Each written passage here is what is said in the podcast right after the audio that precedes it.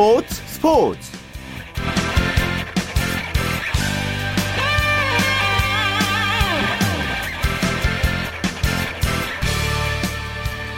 안녕하십니까 토요일 스포츠 스포츠의 아나운서 최시중입니다 코리안 몬스터 류현진 선수가 세인트루이스와의 경기에 선발 등판해서 잘 던졌지만 아쉽게 10승 달성에는 실패했습니다. 팀 타선도 침묵했고 또 수비 실책까지 겹쳐서 1대 3으로 LA 다저스가 패하고 말았는데요. 아쉬운 경기였습니다. 토요일에 함께하는 스포츠 스포츠 김형준 메이저리그 전문 기자와 함께 메이저리그 소식부터 정리해보죠. 김 기자 안녕하십니까? 네 안녕하세요. 음, 조금 아쉬운 결과였어요. 던지기는 잘 던졌잖아요. 어, 그렇습니다. 이 류현 선수가 7이닝 동안에 3진 7개를 잡아내면서 3점을 내줬는데요. 어, 지난 경기에서 좀 피로감을 느끼면서 마운드를 좀 일찍 내려왔기 때문에 오늘 경기가 좀 걱정이 된 부분도 있었는데 하지만 뭐 1회부터 최고 구속도 94마일을 찍고 뭐 9위나 컨디션이 올 시즌 들어서도 손에 꼽힐 만큼 좋은 경기였어요. 예, 그에 비하면 실점이 좀 이제 다시 다소 많았기 때문에 좀 아쉬웠는데요. 예. 만약에 오늘 이 류현 선수가 승리를 따냈다면 어, 시즌 10승으로 리그 다승 공동 선두에 나설 수 있었거든요. 예. 그런 부분에 있어서 좀 아쉽긴 하지만 6경기 만에 또 7이닝을 소화했다는 부분은 긍정적으로 볼 수 있을 것 같습니다. 네. 팀도 4연승하기 참 쉽지 않네요. 네, 다저스가 현재 내셔널리그에서 3위 팀이니까 성적이 상당히 좋은데 어, 오늘까지 그러니까 올 시즌 들어서 4연승에 6번을 도전을 했는데요. 번번이 모두 실패를 했어요. 참 신기할 정도로 올해 그 4연승이라는 고비를 다저스가 넘지를 못하고 있습니다. 예. 뭐 투수들 던지다 보면 이제 실투를 하기 마련인데요. 오늘은 그 단 한 번의 실투가 점수로 연결됐죠? 네, 그렇죠. 이 세인트루이스가 사실 내셔널리그에서 홈런이 세 번째로 적은 팀인데요. 어, 류현 선수가 4회에 어, 포수 몰리나 선수에게 던진 이 체인지업이 높게 들어가면서 어, 결국 이제 시즌 6호 피홈런을 내주게 됐는데요. 예. 어, 이로 인해서 류현 선수가 개인적으로 이어오고 있던 세인트루이전 세인트루이스전 17이닝 연속 무자책이 중단이 됐는데 뭐 하지만 그 홈런 같은 경우 이제 솔로 홈런이었고 또 이제 뭐 올리나 하면은 또 맞을 수 있는 선수에게 맞았기 때문에 뭐 그 홈런 자체는 뭐 크게 문제가 될 건 없었던 것 같습니다. 예. 또 수비 실책까지 겹쳤습니다. 네, 그 상황이 사실은 가장 아쉬웠어요. 어, 5회, 5회 초 2, 4, 1, 2루 상황이었는데요. 어, 페랄타가 친 타구가 중견수와 우익수 사이에 떨어지면서 어, 결국 2타점 2루타가 되면서 이제 3실점을 하게 됐거든요. 사실 그 타구가 중견수 반슬라이크가 충분히 좀 잡을 수 있는 타구였습니다. 예. 하지만 이제 우익수인 푸이그가 워낙 이런 좀 저돌적인 플레이를 하다 보니까 좀 미루면서 어, 결국 이런 상황이 발생을 했는데요. 뭐, 이 부분에서 사실 뭐, 좀 긍정적으로 볼 수 있었던 부분은 사실 그런 이 수비 실책이 일어나고 난 다음에 투수들이 크게 흔들리는 경우가 있거든요. 하지만 유엔 선수는 거기서 더 이상 흔들리지 않고 이 추가 실점을 막아냈다는 데서 저는 의미를 두고 싶습니다. 예. 자, 그리고 류현진 선수가 이제 타석에 들어서게 되는데요. 오늘 뭐 타석에서 실수라면 뭐 실수인가요? 뭐 경기 후에 감독의 꾸준까지 들었다면서요? 네. 어, 2회 말 무사 1, 2루 상황에서 류현 선수가 타석에 들어섰는데 보통 그런 상황이라면 어, 뭐 거의 90% 이상의 감독이 희생번트를 지시를 하는데 예. 류현 선수가 강공을 했어요. 그래서 어, 감독이 저런 지시를 했나 하고 놀랐는데 어, 경기 후에 인터뷰를 보니까 매트니 감독은 이제 번트를 지시했는데 류현진 선수가 어, 뭐 이제 본인의 판단에 의해서 강공으로 갔다가 결국 이제 삼진을 당했고 다저스가 거기서 점수를 좀 더 많이 뽑았어야 되는데 한 점밖에 얻지 못했거든요. 예. 그래서 말씀하신 대로 경기 후에 뭐 감독한테 한 소리 들었다고 하는데 사실 이 다저스의 레트니 감독이 상당히 덕장입니다. 그래서 뭐 그 정도로 넘어간 거지 뭐 예를 들어서 뭐 예전 그 은퇴한 토니 라루사 감독 같은 경우는 정말 이 불호령이 떨어졌을 거거든요. 예. 다음부터는 본인의 판단보다도 어, 감독의 지시를 따르는 게 좋을 것 아, 같습니다. 근데 상대 투수볼이 워낙 빠르기 때문에 그 슬러시하기 좀 쉽지 않았을 텐데 네, 네. 어찌됐든 그렇게 됐고요. 10승 도전 언제 합니까 또? 네, 류현 선수가 이제 돌아오는 목요일 우리 시간으로 7월 3일 클리브랜드하고의 인터리그 홈 경기에 나서게 되는데요. 어, 클리브랜드 타자들이 상당히 좀 공도 많이 보고 까다로운 타자들이긴 합니다. 근데 뭐 사실 클리브랜드라는 상대보다는 그날 경기가 4일밖에 쉬지 못하고 또 이제 류현 선수가 꺼리는 낮 경기거든요. 그렇기 때문에 아마 그 경기가 이 전반기의 최대 고비가 될 것 같고 예. 이 경기 포함해서 전반기에 세 경기가 남아 있거든요. 어, 그 세 경기에선 반드시 10승, 10승을 넘었으면 하는 음. 바람입니다. 아쉽게도 류 선수가 이제 두 자릿수 승리 아직은 채우질 못했지만 오늘은 추신 선수 활약이 좋았죠? 어, 네. 어, 그동안 이 추신 선수가 워낙 부진해가지고 그 좀 많은 분들이 안타까워 하셨을 텐데요. 어, 추신 선수가 그, 그동안 어, 1번에서 3번으로 옮겨서 17경기에서의 타율이 1할 4푼 9리였습니다. 그래서 결국 워싱턴 감독이 원래 자리인 1번으로 돌려보냈는데 예. 말씀하신 대로 오늘 1번 타자 복귀 첫 경기에서 2루타나 포함 어, 4타수 3안타에 타점 하나 올리는 맹활약을 했는데요. 그동안 이 추진 선수가 부진이 길었는데 뭐 본인에게 가장 잘 맞는 자리로 돌아왔기 때문에 앞으로는 점점 좋아지지 않을까 싶습니다. 예. 결국 이제 1번 타자가 몸에 더 맞다는 얘기가 될 수도 있을 것 같은데 앞으로도 그럼 선두 타자, 톱 타자로 나설 가능성이 높겠네요. 네, 원래 텍사스가 추진 선수를 1번 타자로 영입을 했는데 워낙 이 중심 타자들이 부상이 많다 보니까 고육 주책으로 옮긴 거였거든요. 예. 또이 뭐 텍사스 타자들 중에서 실력적으로도 추진 선수가 뭐 손꼽히고 또 지금 현재 타자들 중에서 연봉 위기다 보니까 사실 1번보다는 3번의 강타자들이 많이 가거든요. 예. 그래서 그런 면에서 이제 3번으로 옮겨줬는데 뭐 추진 선수가 힘들어하는 모습을 보였기 때문에 아무래도 시즌 끝날 때까지 특별한 일이 뭐 일어나지 않는 한 1번을 계속 맞지 않을까 싶습니다. 예. 팀인 텍사스가 이제 추신 선수가 잘해도 지는 경우가 좀 많았었는데 오늘 좀 어려웠잖아요, 막판에. 네. 어, 5대 0으로 앞서다가 이 9회 마무리 소리아 선수가 올라왔는데 그동안 참이 팀, 팀의 뒷문을 잘 막아줬거든요. 예. 근데 아무래도 세이브 상황이 아니다 보니까 어, 집중력이 흔들리면서 넉점을 내주고 심지어 뭐 1사 3루의 동점 위기까지 어, 그 맞게 됐었는데 어, 소리아가 뭐 그 위기는 탈출을 하면서 결국 텍사스가 길었던 8연패를 오늘 끊어냈습니다. 그랬군요. 자, 류선, 유현진 선수와 이제 추심 선수 소식 정리해봤는데, 최근에 그 메이저리그 뭐 주목할 만한 얘기 있습니까? 어, 네. 최근에 돌풍을 일으키고 있는 선수가 한 명 있어서 소개를 해드려야 될 것 같은데요. 어, 쿠바의 강타자 호세 아브레우 선수입니다. 어, 이 선수가 이제 올해 데뷔한 신인인데요. 오늘도 홈런 두 개를 때려내면서 지금까지 25개 홈런을 때려냈거든요. 이 정도면 이제 51개로 그 시즌을 끝낼 수 있는 페이스인데 예. 메이저리그 신인 홈런 최고 기록이 마크 맥과이어가 어 1800, 1987년에 기록한 49개고 맥과이어 제하면 40개 넘긴 선수도 없거든요. 예. 그러다 보니까 이 선수가 과연 50개를 넘길 수 있을지가 상당히 주목이 되고 있고요. 예. 어, 신인 선수가 뭐 홈런 타점에서 동반 1위를 했던 적도 지금까지 없거든요. 그래서 그 대기록에 아브레우가 도전하고 있고 아마 일본인 투수 이 양키스의 다나카와 함께 이 신인왕 경쟁을 치열하게 앞으로도 전개해 나갈 것으로 보입니다. 예, 알겠습니다. 말씀 고맙습니다. 예, 고맙습니다. 네, 메이저리그 소식 김형준 메이저리그 전문 기자였고요. 이어서 국내 프로야구 오산의 윤세호 기자와 정리해드리죠. 안녕하십니까? 네, 안녕하세요. 어, 먼저 잠실부터 가보죠. 어, 넥센과 두산이 만났습니다.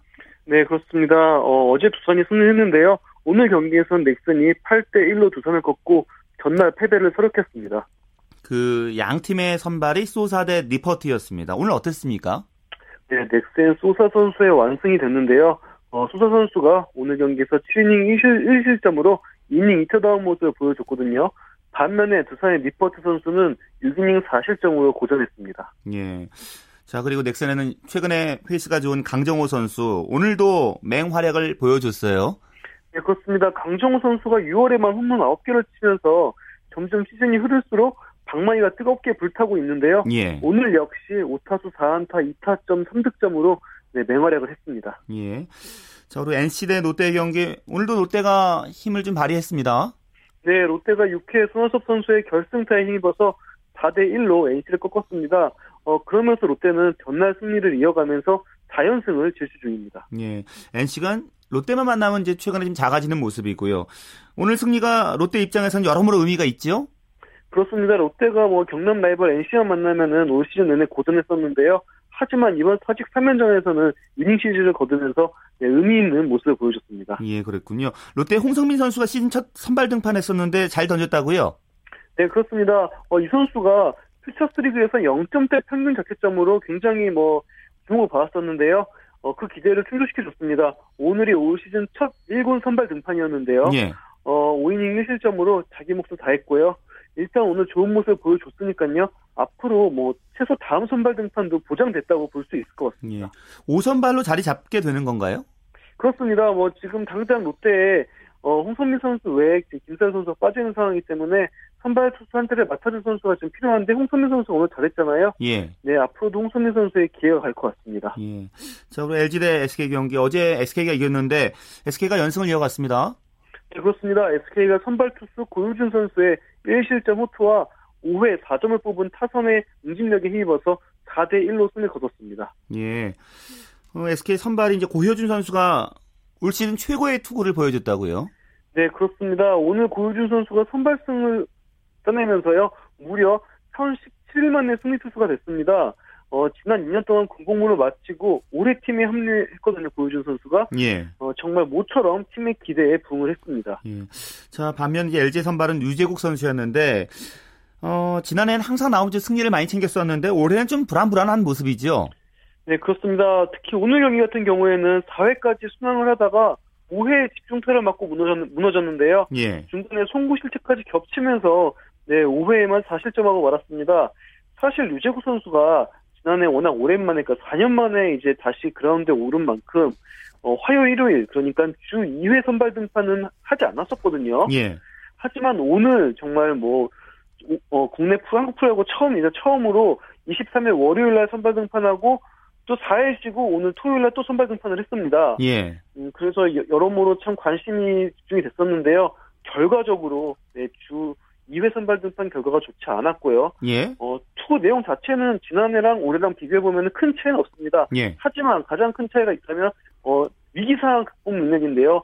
어, 주자가 있을 때, 그러니까 득점권의 주자가 있을 때, 지난 같은 경우에는 피안 타율이 2할 때 초반이었는데, 지금 3할이 후전 넘거든요. 예. 네, 그러면서 아무래도 실점 위기를 극복하는 그런 면에서 작년과 좀 차이가 있습니다. 그렇군요. 뭐 오늘도 뭐 초반에 좀 좋은 모습을 보여줬는데 4일 휴식이 좀 독이 된 거네요. 네, 그런 것 같습니다. 류재욱 선수가 아무래도 팔꿈치 수술을 받았고 4년 동안 공백이 있기 때문에 어 글쎄요 체력적으로 그리고 뭐 정신적으로 일주일에 2회 선발 등판하는 게 좀 압박이 되는 것 같습니다. 예. 정성훈 선수가 오늘 부상당해서 실려 나갔다면서요? 네, 그렇습니다. 6회 주루 도중에 한동민 선수의 송구에 뒤통수를 맞고 쓰러졌거든요. 예, 예. 곧바로 앰뷸런스에 실려갔는데요. 아, 그래도 다행히 병원 검사 결과 이상이 없다고 합니다. 일단 정성훈 선수는 곧바로 숙소로 돌아갔고요. 그러면서 호텔에서 휴식을 취하고 있는 상황입니다. 그렇군요. 자, 그리고 포항에선 한화 대 삼성의 경기 열렸습니다. 어제는 한화가 이태양 선수의 호투를 앞세워서 이겼는데 삼성이 오늘은 이제 어제 패배를 매우 큰 점차로 대갚아줬어요. 네, 그렇습니다. 삼성이 홈런 3방을 포함해서 17개의 안타를 폭발시키면서 네, 15대 4로 대승을 거뒀습니다. 예. 오늘 그 삼성의 선발이 윤성환 선수였고요. 이닝당 출루 허용률이 가장 낮은 투수인데요. 근데 윤성환 선수가 쉽게 쉽게 던지는 것 같지만 타자들은 참 치기 힘든 그런 볼인가 봐요. 네, 그렇습니다. 사실 뭐 윤성환 선수가 말씀해 주신 것처럼 힘으로 타자를 압도하는 그런 투수는 아닙니다. 예. 아, 하지만 오늘 경기에서 봤듯이 오늘 경기에서도 7이닝 무사사구를 했거든요. 정말 제구력이 빼어나고요. 어, 볼넷을 거의 안준 투수입니다. 9이닝당 볼넷이 1.81개로 어, 지금 한 경기에 볼넷 2개 이상을 거의 안 주고 있다고 봐도 되는데요. 예. 굉장히 투구 밸런스도 안정돼 있고 어, 코너워크도 굉장히 절묘합니다. 게다가 각도 큰 커브를 앞세워서 그러니까 변화구와 직구의 이런 음, 조화가 굉장히 잘 이루어지고 있거든요. 예. 올 시즌 윤성환 선수의 평균 자체점이 3.33인데 이게 곧 토종 선발 투수 중 가장 낮은 수치예요. 예. 네, 그만큼 윤성환 선수가 삼성의 제일 서발 에이스로서 인가를 발휘하고 있습니다. 그리고 또 국내 프로야구에서 우한으로서도 제대로 된 그 에이스의 모습을 좀 보여주고 있잖아요. 그렇습니다. 지금 뭐 올 시즌에 우한 투수 특히 국내 우한 투수들이 좀 힘을 발휘하지 못하고 있는데요. 예. 윤성환 선수가 정말 우리나라 우한 투수의 자존심을 지키, 지키고 있습니다. 예. 결국 그 야구 경기도 보면 이제 수비 실책 하나가 흐름을 좀 바꿀 수도 있는데 오늘 한화의 수비도 좀 아쉬웠죠? 네, 그렇습니다. 하나가 그래도 지난해보다는 수비가 많이 좋아졌거든요. 정근우 선수가 이름을 맡아주고 그러면서 그래도 지난해보다 좀 안정된 수비를 보여주고 있었는데요. 예. 하지만 역시 아직은 네, 다른 상위권 팀과 비교해서는 수비에서 부족한 모습이 계속 나오고 있습니다. 예. 그리고 또 한화는 이제 외국인 투수까지 한 명 바꿨는데요. 그 투수들이 힘을 좀 내줘야 되는데, 어, 지금까지는 김웅영 감독이 답답할 것 같습니다. 그렇습니다. 특히 오늘, 어, 뭐, 사실 뭐, 문서상으로 가장 많은 돈을 받게 된 엘버스 선수가 나왔는데요. 예. 80만 달러로 지금 뭐, 외국인 선수는 최다 연봉자거든요. 근데 그 엘버스 선수가 오늘 패배로 지금 7연패에 빠져 있습니다. 어, 무려 70일 동안 승리를 거두지 못하고 있는데요. 예. 네, 이 선수가 지난해 메이저리그에서 완봉승을 올리면서 정말 하나 팬들에게 큰 기대를 받았거든요. 예. 하지만 정작 어, 한국 무대에서는 평균 자체점이 7.11에 달합니다. 정말 제대로 실력을 발휘하지 못하고 있는 건지 네, 좀 의심스러운 의심스러운 상황인데요. 예. 어쨌든 하나로서는 어, 앨버 선수도 그렇고 타투스코 선수도 그렇고 두 선수가 안정된 활약을 보여줘야지만 네, 반등이 가능한 상태입니다. 예. 그윤 기자 이제 현장에서 느끼시기에는 엘버스 선수가 국내 그 적응을 잘 못하는 이유를 어떻게 분석하십니까? 어, 엘버스 선수가 사실 미국에서 잘했을 때도, 그러니까 지난해 완봉수를 거뒀을 때도 구위가 좋은 투수는 아니었습니다. 예. 개구력으로 승부한 투수였거든요. 예. 그렇기 때문에 어 하나, 하나 김은영 감독도 안정된 제구력으로 그러니까 경기 운영 능력을 바탕으로 이렇게 이닝을 많이 먹고 갈 거, 먹을 거라고 예상을 했는데요. 어 지금 가장 큰 문제는 올 시즌 들어서 어 스트라이크 존이 굉장히 넓어졌습니다. 예. 아, 좁아졌습니다. 아, 좁아졌군요. 예. 예, 좁아진 바람에 어 제구력으로 승부한 투수들이 다 좀 고전하는 그런 모습이 없지 않아 있어요. 예. 앨버스 선수 역시 이런 좁아진 스트라이크 존에 전혀 적응하지 못하고 있는 것 같고요. 어, 또 하나 의심해 볼 만한 게 앨버스 선수가 거액을 받고 우리나라에 오면서 자유계약 선수 신분이 됐습니다. 그러니까 에버 선수가 그동안은 메이저리그 팀에 묶여 있었지만 하나 구단이 이적료를 지불하면서 에버 선수가 올 시즌 끝나고 나서는 어디든 자기가 가고 싶은데 갈 수가 있게 됐거든요. 예. 네, 사실 뭐 외국인 선수에 따라서 이런 면을 의심할 수가 의심할 수밖에 없게 되는데요. 이렇게 FA 그러니까 자유 몸이 되기 위해서 우리나라에 온 게 아닐까 하는 의심도 조금씩 해봅니다. 음, 그렇군요. 오늘 저 넥센 이기고 NC 졌기 때문에요. 이제 순위권 변동은 없어도 차이가 좁혀졌을 텐데 순위도 좀 살펴볼까요?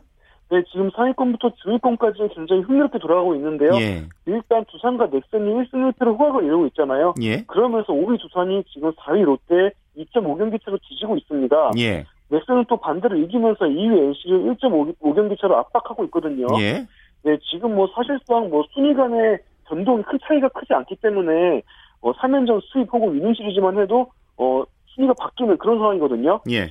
네, 앞으로도 내일 경기 역시 뭐 두산과 넥센 경기 그리고 삼성과 하나 경기 등을 좀 지켜보는 게 재미가 있을 것 같습니다. 예, 알겠습니다. 말씀 잘 들었습니다. 네, 감사합니다. 네, 프로야구 소식 오세안의 윤세호 기자였습니다.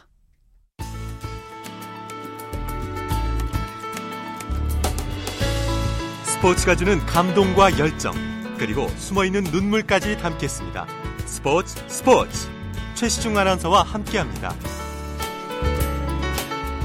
네, 브라질 월드컵 소식 전해드리죠. 베스트 11의 손병화 기자 함께합니다. 송 기자 안녕하십니까? 네, 안녕하세요. 자, 2014 브라질 월드컵 조별 라운드 이제 어제 열린 우리나라 경기 끝으로 이제 막을 내렸잖아요. 뭐 숱한 얘기거리 많이 나왔습니다. 네, 그렇습니다. 어제 열린 H조 마지막 경기를 끝으로 브라질 월드컵 32강 조별 라운드가 막을 내렸습니다. 이번 월드컵 조별 라운드는 그 어느 때보다도 숱한 화제를 낳았는데요. 지난 대회 우승국 스페인의 몰락, 아르헨티나 대표팀에만 가면 부진했던 메시 선수의 맹활약, 그리고 거의 모든 경기에서 만원 사례를 이룬 브라질 국민의 뜨거운 축구 사랑, 예. 우루과이 대표팀 수, 수아레스 선수의 핵이발 사건 등 예상의 결과도 많았고 흥미로운 사건도 많았던 조별 라운드였습니다. 음, 그래도 가장 큰 이변은 역시 뭐 무적함 대 스페인의 몰락이라고 볼 수 있겠죠? 네, 맞습니다. 유로 2008과 유로 2012 그리고 2010 남아공 월드컵까지 메이저 대회 3개를 모조리 우승한 스페인은 이대 이 시대 최고의 축구 강국이었습니다. 그래서 이번 대회에서도 강력한 우승 후보 중 하나로 꼽혔는데요. 안타깝게도 1승 2패란 초라한 성적으로 조별 라운드에서 탈락하는 이변이 일어났습니다. 예. 스페인 첫 경기였던 네덜란드전에서 1대 5로 대패하더니 두 번째 경기 칠레전에서도 0대 2로 패하면서 일찌감치 탈락의 고배를 마셨습니다. 이 그간 스페인은 특유의 패스 축구와 점유율 축구로 세계를 호령했었는데 과감하고 점진적 변화를 이루지 못하면서 이번 대회 음. 최고 희생양이 되고 말았습니다. 아무래도 남미에서 열리기 때문에 남미 팀들이 좀 잘했고요. 유럽 팀들이 네. 잘 못해줬는데 특히 잉글랜드, 포르투갈 탈락한 것도 예상하지 못한 그런 결과였잖아요. 네, 맞습니다. 스페인과 함께 이번 대회에서 부진한 모습을 보인 팀이 둘 더 있는데요. 바로 잉글랜드와 포르투갈입니다. 두 팀 역시 스페인과 마찬가지로 조별 라운드를 통과하지 못한 채 고국으로 돌아가야 했습니다. D조에 속한 잉글랜드는 대회 내내 부실한 공격력으로 골머리를 앓으면서 1무 2패로 D조 꼴찌에 머물렀고요. G조에 속한 포르투갈은 에이스 호날두 선수의 분전에도 불구하고 팀 균형이 흐트러지면서 3위에 머물러 탈락했습니다. 예. 두팀 모두 이번 대회에서 우승을 차지하겠다고 호언장담하며 도전에 나섰는데 결과는 조별라운드 탈락이라는 씁쓸함이었습니다. 예. 그리고 유난히 이제 이번 대회에서 기행을 좀 저지른 선수들도 좀 있는데요. 특히 수아레스 선수는 좀 일명 핵이빨의 그 명성을 다시 한번 드러냈습니다. 네, 그렇습니다. 우루과이 대표팀의 수아레스 선수가 다시 한번 경기 중 상대 선수를 깨무는 기행을 저질러서 이 핵이빨이라는 오명을 오명에서 벗어나지 못했습니다. 수아레스 선수는 이탈리아와 치른 디조 조벨라운드 최종전에서 경기 후반 상대 수비수였던 키엘리니 선수의 어깨를 깨무는 행동을 했습니다. 예. 이 수아레스 선수 과거 클럽팀 경기에서도 상대 선수를 깨무는 그런 행동을 종종 했었는데요. 월드컵 무대에서도 똑같은 기행을 저질러 정말 축구 팬들을 경악해 했습니다. 수아레스 경기 중에는 아무런 제재를 받지 않았지만요. 경기 후 비디오 판독을 한 국제축구연맹에 의해서 A매치 9경기 출전 정지와 우리나라 돈으로 약 1억 1천만 원의 벌금 그리고 선수 자격 전지 4개월이란 엄청난 중징계를 받았습니다. 예. 자, 그리고 유독 아시아 팀들 참 부진했습니다. 1승을 거둔 나라가 하나도 없네요. 네, 이 브라질 월드컵에 출전한 아시아 국가들이 정말 약속이나 한 듯이 최악의 부진을 보이며 모두 조별 라운드 탈락의 고배를 마셨습니다. 더군다나 모든 나라가 조 최하위, 최하위에 머무르면서 아시아 축구의 위상을 좀 떨어뜨렸습니다. 예. 비조에 속한 호주는 3전 전패를 당하며 두 경기만 치르고 탈락이 확정됐고요. 해볼 만한 C조에 편성됐다며 쾌재를 불렀던 일본은 1무 2패에 그쳐 조 꼴찌에 머물렀습니다. F조에 속한 이란 역시 1무 2패로 최하위에 머물렀고 H조에 속한 우리나라까지 1무 2패로 꼴찌로 추락하면서 아시아 국가들의 부진 대열에 동참했습니다. 지난 남아공 월드컵에서는 우리나라와 일본이 16강에 진출해 아시아 축구에 힘을 과시했었는데 예. 불과 4년 만에 세계 축구의 높은 벽을 다시 한번 절감하고 말았습니다. 많이 아쉬운 그런 월드컵이 됐고요. 참 그리고 내일 새벽부터 이제 조별리그 라운드 이제 뒤로 하고 16강전 시작되지요? 네 그렇습니다. 이 32개국 중 각조 1위 2위만이 살아남은 브라질 월드컵이 하루 동안의 휴식기를 뒤로하고 다시 열전에 돌입합니다. 이제부터는 우승으로 가는 외나무 다리에서 진검 승부를 펼치게 돼 지난 조별 라운드보다 더 화끈한 명승부들이 예상됩니다. 16강 첫 경기는 내일 새벽 1시에 열리는 개최국 브라질과 칠레의 경기로 치러집니다. 예. 이두 팀 남미 축구를 대표하는 강팀인데 과연 어떤 결과가 나올지 주목되는 경기입니다. 두 번째 경기는 콜롬비아와 우루과이전입니다. 이 경기 내일 새벽 5시에 시작하는데요. 역시 8강 진출을 위한 치열한 경기가 예상됩니다. 네. 자, 먼저 브라질과 칠레 이 경기 살펴보면요. 두 팀 다 워낙 그 공격력이 좋아서요. 화끈한 승부가 기대가 됩니다. 여보세요? 네, 베스트 11의 손병화 기자와 함께 브라질 월드컵 소식 살펴보고 있는데 지금 전화 연결 상태가 고르지 못했고요. 전화가 끊겼습니다. 다시 그 연결을 해보도록 할 텐데요. 이제 내일 새벽부터는 조별 라운드 끝났고요. 16강전이 시작됩니다. 어, 손 기자 다시 연결됐습니까? 네, 죄송합니다. 아, 예. 자, 이제 브라질과 칠레전 살펴보겠습니다. 워낙 두 팀이 공격력이 강해서요. 뭐 치열한 승부, 화끈한 공격 축구를 보여줄 것 같은데요. 네, 이 브라질은 말할 것도 없이 강력한 공격 축구를 보이는 팀이고요. 칠레도 이번 대회에서 빠른 역습 등을 무기로 공격 축구를 선보이고 있습니다. 그래서 두 팀 경기는 그 어떤 경기보다 화끈한 경기가 될 것 같은데요. 이 브라질의 전방위적 공격을 칠레가 어떻게 막아내느냐, 반면 브라질은 정광석과 같은 칠레의 빠른 공격을 얼마나 효율적으로 방어하느냐가 승패를 결정할 것 같습니다. 뭐 객관적 전력은 브라질이 앞서 있고 앞서 있기 때문에 우세를 예상할 수 있지만 칠레가 조별 라운드에서 스페인을 꺾었던 만큼 예상 외의 이변이 일어날 수도 있는 경기입니다. 예, 이, 이 경기는 이제 브라질 네이마르 선수 또 칠레 산체스 선수 간의 격돌도 아주 흥미롭습니다. 네, 이 브라질을 이끌고 있는 에이스 네이마르 선수와 칠레 공격의 핵 산체스 선수는 이번 대회에서 가장 눈에 띄는 그런 공격수들입니다. 이 네이마르 선수는 화려한 개인기와 탁월한 골 결정력을 앞세워 브라질 공격을 주도하고 있고요. 산체스 선수는 탁월한 스피드를 무기로 칠레 공격에 선봉장 구실을 하고 있어서 이 두 선수 활약 여부에 따라 팀의 희비가 엇갈릴 것으로 보입니다. 예. 예. 한 가지 흥미로운 사실은 두 선수 모두 스페인 프리메라리가 바르셀로나에서 뛰고 있다는 점인데요. 어제 동지였던 네이마르와 산체스 선수가 오늘은 적이 돼서 과연 어떤 싸움을 펼칠지 음. 주목됩니다. 콜롬비아, 우루과이도 한쪽의 우세를 점치긴 좀 어려워요. 네, 그렇습니다. 콜롬비아와 우루과이는 비슷한 전력을 지니고 있어 팽팽한 승부가 예상됩니다. 더군다나 두 팀은 모두 에이스를 잃은 채 경기를 해야 하는데요. 콜롬비아는 팔카오 선수가 부상으로 이번 대회에 참가하지 못했고 우루과이는 수아레스 선수가 A매치 9경기 출전 정지라는 징계를 받아서 역시 이번 경기에 나설 수 없습니다. 예. 따라서 두 팀 경기는 에이스가 빠진 공백을 어느 팀이 잘 메우느냐에 따라 승패가 결정될 것으로 보이는데요.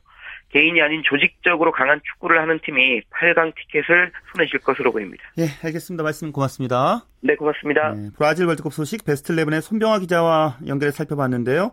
아, 중간에 전화 연결이 고르지 못했습니다. 청취자 여러분께 사과 말씀드립니다.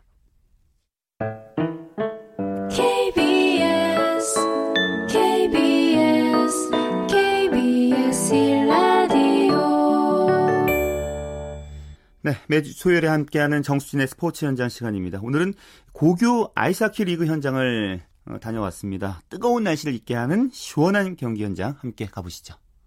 저는 고교 아이스하키 2차 리그가 열리고 있는 목동 아이스링크에 나와 있습니다. 고등학생들의 패기 넘치는 아이스하키를 바로 이곳에서 만나볼 수 있는데요. 오늘은 이번 2차 리그의 1위를 가리는 우승을 가리는 결승전이 있습니다. 광성고등학교와 경북고등학교와의 경기인데요. 지금부터 그 현장 함께 해보시죠. 네, 안녕하세요. 저는 대한 아이스하키협회 이지윤이라고 합니다. 고교 아이스하키 리그를 시행하고 있는데 1차, 2차, 3차 이렇게 1년에 3번을 하고 있고요. 1차 리그의 이제 결과를 해서 그 승점으로 해, 그 합산을 한 다음에 그 결과를 토대로 2차 리그에 이제 대진이 결정돼요. 그래서 1차, 2차 끝나면 1, 2차를 합산해서 3차 리그를 이제 또 이제 대진을 그거대로 반영이 되고 있고요. 이 결과를 이제 토대로 상위 4팀을 뽑아서 11월, 10월 이 정도 이제 가을쯤에 왕중왕전을 또 치러요. 그렇게 해서 이제 최종 우승팀을 결정하고 있습니다. 선수들 보면은 한 해 한 해 경기력이 많이 향상되는 게 보여지고 있어요. 처음에는 리그 자체가 8팀이 이걸 다 붙어야 하니까 경기 수도 만만치 않고 다들 힘들어 했는데 이게 지나고 지날수록 이제 실력으로 되더라고요. 그래서 주니어에서도 이제 많은 향상이 있고 그래서 저희가 이제 20세 챌린지컵이라고 국제 대회도 나가는데 거기에 정말 고등학교에서 잘하는 친구들은 대학생들하고 똑같이 이제 겨뤄서 나가기도 하고 이러고 있습니다. 광성중고등학교 감독 이종훈입니다. 일단은 뭐 3차 리그까지 하는데 2차 리그까지 와가지고 저희가 이제 결승점까지 가는 시점에서 저희가 성적이 좋으니까 일단은 저희도 기분이 좋고요. 오늘 또 결승전이고 목표가 있으니까 최선을 다해야 되는 생각뿐이 없습니다. 저희가 지금 몇 년째 2차 리그가 활력이 굉장히 안 좋았는데요. 어, 이번에는 나름대로 또 준비도 많이 했고 결승전은 이 신의 선택이라고 하거든요. 또 지지 않으려고 최대한 노력을 해야 된다고 생각합니다. 광성고등학교 주장 최진우입니다. 다 집중해서 열심히 해가지고 결승전까지 온 것 같아요. 그냥 1, 2, 3학년 다 어제부터 준비하고 몸, 몸 상태 만들고 오늘 진짜 링크장에서 지던 이기던 후회 없는 게임 하는 게 목표예요. 경복 학교가 좀 개인 기량이 좋은 선수들이 많아서 수비적으로 집중해서 공격할 땐 또 과감히 공격하고 팀의 주장으로서 뭐 열심히 하고 들어올 거예요. 광성고 화이팅! 아, 안녕하세요. 전 경복고등학교 아이스하키부 코치 서광석입니다. 광성고등학교랑 할 때 3대 0으로 1차 리그에 진 기억이 있기 때문에 좀 더 부담이 되죠. 일단은 팀이 자체가 하나가 돼야 되고요. 팀워크로. 그리고 빠른 스케이팅 그거를 장점으로 내세워서 지금 선수들한테도 얘기를 했고요. 하고자 하는 의욕이 지금 많이 좋기 때문에 분위기도 좋고 그래서 아마 좋은 결과가 있을 거라고 생각하고 있습니다. 그러니까 뭐 최선을 다하고 스포츠맨십으로 고등학교에 대한 패기를 보여주는 게 저희의 목적이죠. 안녕하세요. 저는 경복고등학교 3학년 주장 조지현입니다. 유종임이 걷어서 마지막 경기 잘 끝내고 싶어요. 1차 리그 때는 부족한 면이 많았는데 시간 지나고 이렇게 하나하나씩 맞춰가는 거 보니까 수비도 많이 좋아졌고 공격도 많이 좋아져가지고 좋은 경기 할 것 같아요.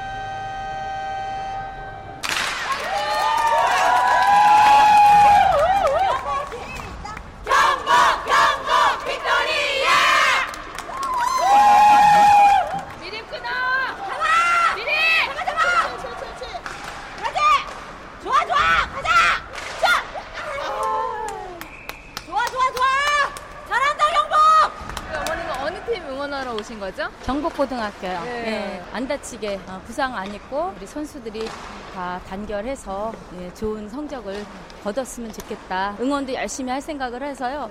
어머니들하고 막 어플 다운 받아가지고 핸드폰으로 전광판 만들어서 선수들 오늘도 우리가 생각한 대로 예상대로 그대로만 감독님이 가르쳐 주신 대로만 하면 우리의 승리는 경복권 화이팅! 최고가 되기보다는 그냥 최선을 다해서 그날 그날 그런 마음으로 해줬으면 좋겠더라고요. 이제 오늘 마무리 참 잘 해놓고요. 뭐 우승을 해도 좋지만 또 3차가 있고 계속 있어요. 내년에도 있고 뭐 대회가 없는 건 아니에요. 그러니까 뭐 오늘 거는 최선을 다해서 해줬으면 하더라고요. 경복과 화이팅!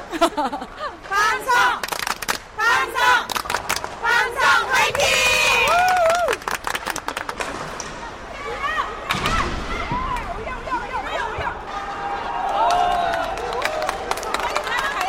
결승에서 굉장히 많이 노력을 애들이 했거든요. 그래서 지금 굉장한 각오를 하고 있긴 한데 지금 저도 떨리거든요. 꼭 이겨줬으면 좋겠어요. 저희가 지금 1차 리그도 우승했거든요. 그리고 이제 동계시즌도 우승했었고 지금 올해 들어서 지금 다 우승을 하고 있는데 앞으로 이제 2차, 3차 요번 오늘 하고 3차 리그까지도 우승을 해줬으면 좋겠어요. 강성구 화이팅!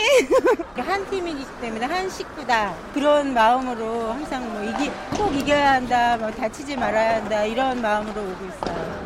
어, 우리 아이들이 이만큼 이런 자리까지 온다는 거는 굉장히 어려운 일이거든요. 근데 노력한 만큼 그 효과가 나오니까 네, 좋습니다. 네, 경기는 승부샷까지 가는 접전 끝에 경북고등학교가 광성고등학교를 3대 2로 이겼는데요. 다음 3차 리그에서는 또 어떤 경기력을 보여줄지 기대가 됩니다.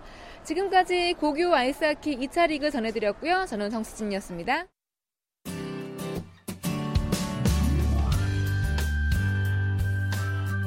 스포츠를 듣는 즐거움. 스포츠, 스포츠.